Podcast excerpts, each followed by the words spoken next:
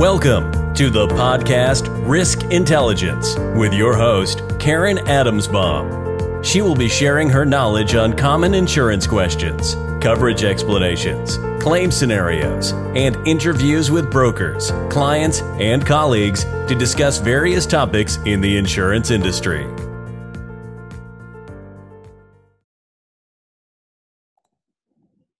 Hi, everybody. Welcome to another edition of my podcast called Risk Intelligence. And today I'm going to be doing a video and audio with Charlie Sturm. Charlie is from Socius, and he is one of my go-tos when it comes to professional liability, uh, directors and officers, employment practices liability, and a slew of uh, other coverages. And Charlie and I have worked together now for about forty years. And what uh, we've been working over the last two months um, closely on uh, employment practices liability coverage. The reason is, is because with COVID, the, the rules are going to change and the coverages are going to get triggered at, at different times. And what I'm finding is that my client, yes, the, the income is down, the profitability is down. And when it comes to their renewals, they're they're saying, listen, Karen, we, we want to do without the directors and officers renewal this uh, this year, or we want to do without the employment practices liability coverage this year. And as much as you want to understand and, and let that business owner uh, move forward with that decision, you know deep down that it's not the best thing, because when everything gets back up and running with COVID nineteen, those policies are really going to be triggered from a different angle. And that's why I have Charlie here today to talk about that. So Charlie, thank you uh, so much for joining us today. And if you would just um, explain some of the things that you've been hearing from uh, the, your underwriters as far as canceling and how the coverages are going to be triggered uh, pre-COVID and then after COVID. Sure. So um, from the, the D and O and E P L I landscape, um, I guess the best way to, to quickly use an analogy to go over the insurance market where it stands. Like the insurance market is playing a football game against um, the COVID nineteen pandemic, and obviously we're trying to win. And right now we're basically in the first quarter of this. You go in with a game plan and you have to adjust your game plan accordingly on, on how the game's going to go. So right now we're seeing carriers make adjustments. Um, in the second quarter, we'll see more adjustments made. And then at halftime, you know, we're going to see other adjustments being made. So what I'm saying right now is, is true at the very moment. But as this progresses, you're going to see carriers making drastic changes, um, especially as their profitability goes, goes up and down. Um, What I have right now and what I'm seeing right now is a lot of insureds coming to me at their renewals and saying, I know I need workers' comp because I have employees. I know I need general liability. I know I need property coverage because because that's just typical on what businesses think that are the bare essentials. Um, from an E P L I standpoint, and what we're seeing is a lot of insureds right now are making drastic shifts in their employees, whether they're laying them off, whether they're furloughing. And once the economy comes back online, you're going to have a whole slew of employees that you got to bring back on board. Whenever you make drastic shifts, whether mass reductions in staff or a mass hiring all at once, you you need employment practice liability. That's your safety net to protect you from all the decisions that you're trying to make. So a good example would be, you may not have a policy right now, but if you put a policy into place and, and you're trying to bring your employees back on, let's say you fired fifty employees, you, you uh, are a restaurant or a bar or another type of business that's considered non-essential, so you're offline. When that comes back online, you may not be able to bring back all fifty employees right away. You may only be able to bring back twenty or thirty of them. And the employees that don't get brought back may decide to sue and say, you're only bringing back these thirty employees because they are uh, the younger generation and you don't want the older folks, so the older folk are going to sue. You're bringing back all men or all women, and the other gender is going to say, you know, you're, you're trying to bring back this um, this group of individuals, so we're going to sue. So as you come back online and start rehiring your employees, you face serious challenges in terms of potential lawsuits coming in if you don't do it properly and in the best way.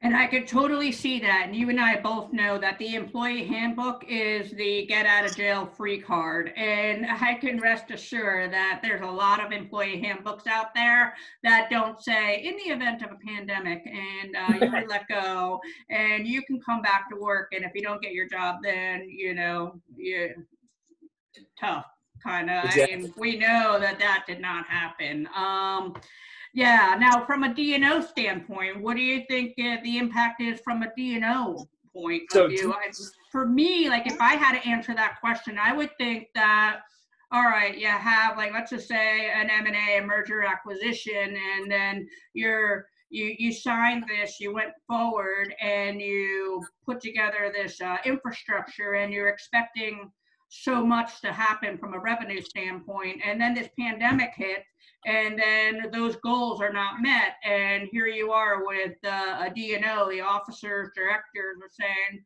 what, you know, what, what happened here? We, we didn't meet our goals. And then the claims could come in that way. I mean, is, is that the right way to think it's about it? A hundred, a hundred percent. Um, if you looked at the economy last year, it was a strong economy. There's a lot of capital to be um, had and shared, and a lot of investments were being made. And a lot of companies were taking their investments and maybe venturing into new areas, trying to expand their business, open up new offices with the expectation the economy was still going to go up. Um, and then right. This pandemic hits. So all of the capital and all the funds that you have are spread out thin in these investments, but no revenues are coming in. So you're seeing a lot of carriers that are, um, well, a lot of D and O policies that you have right now may not have bankruptcy exclusions. They may not have creditors exclusions. So if you took out a lot of debt and creditors are now filing suit against you because you're not paying off your loans, or your company goes bankrupt and your investors come after you because you spread yourself too thin, um, that's where the D and O policy comes in. That's where the D and O policy protects you. So when you're in an economy where you're not sure how the business is going to go, whether you can bring it back online, and you have outside investors that have any financial interest in your company, if if your company doesn't survive this, you're going to be on the hook to try and repay them when the lawsuits come in. So that's why these D and O policies are key. Um, it's it's interesting when carriers are running away from writing a certain type of insurance. Insureds should be running too, because because D and O underwriters are for-profit underwriters. They want to make a profit. So um, if they are not, if they're seeing an area that is not profitable because claims are coming in, they're paying out these claims. Um, that's the that's where the red flag should pop up for these insureds, and that's what we're seeing in the D and O landscape, in the D and O marketplace, is carrier uh, ins- insurance underwriters and carriers are concerned. And if they're concerned, that means that these insureds should really hold on to these policies, because we don't, we just don't know what's going to happen over the next few months. Yeah, you know, and what's interesting is that sometimes the premium for these insurance policies are based on revenue. And the way I see it is that maybe, let's just say somebody started a policy in, in February, all right, and it was based on thirty million in revenue, and the premium, just argument's sake, is fifty grand for the coverages. Then next year, what could happen is, is they could say, okay, what's your what's your revenues? And they're going to tie in what happened over the last nine months. And with the pandemic, that revenue is going to be down. So it's later on, they might be in a in a hard place right now as far as the premium for that policy, but you know, nine months from now, they're going to go back to their, their balance sheet and their P and L, and they're going to see their revenues down. And then maybe next year's renewal, well, the revenues will be down and then the premium will come down. So it's either now or later is the way I see it. I mean, do you agree? I I agree to an extent. The, the, um, the problem that we're going to be facing is as revenues decrease and um, profitability goes down. Unfortunately, the D and O marketplace and the insurance marketplace in general are taking on significant losses. Um, it just came out today in Business Insider that uh, Munich Re um, is projected, is expected to have a, uh, is expecting one billion in coronavirus claims. Wow. So these carry, and again, as, as tough as it is, you know, this is a business and these carriers are, are trying to um, operate profitably.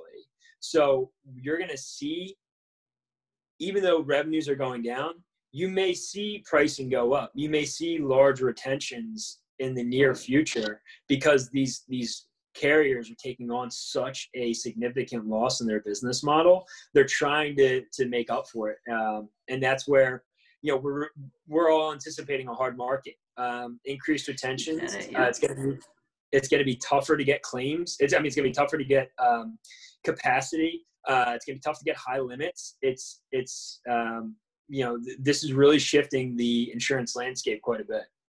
And you, you said it, I laughed just now because that's exactly what I was going to say. We are facing a hard market for sure. So, well, you know what? Thank you, um, you know, so much. I, I want to keep it light, uh, you know, and to the point for the topics of the discussion. I know you and I can talk about this stuff all day long, but let's just keep it uh, simple uh, for our audience. And, and everybody, thank you for tuning in and taking the time. And hopefully this information was helpful.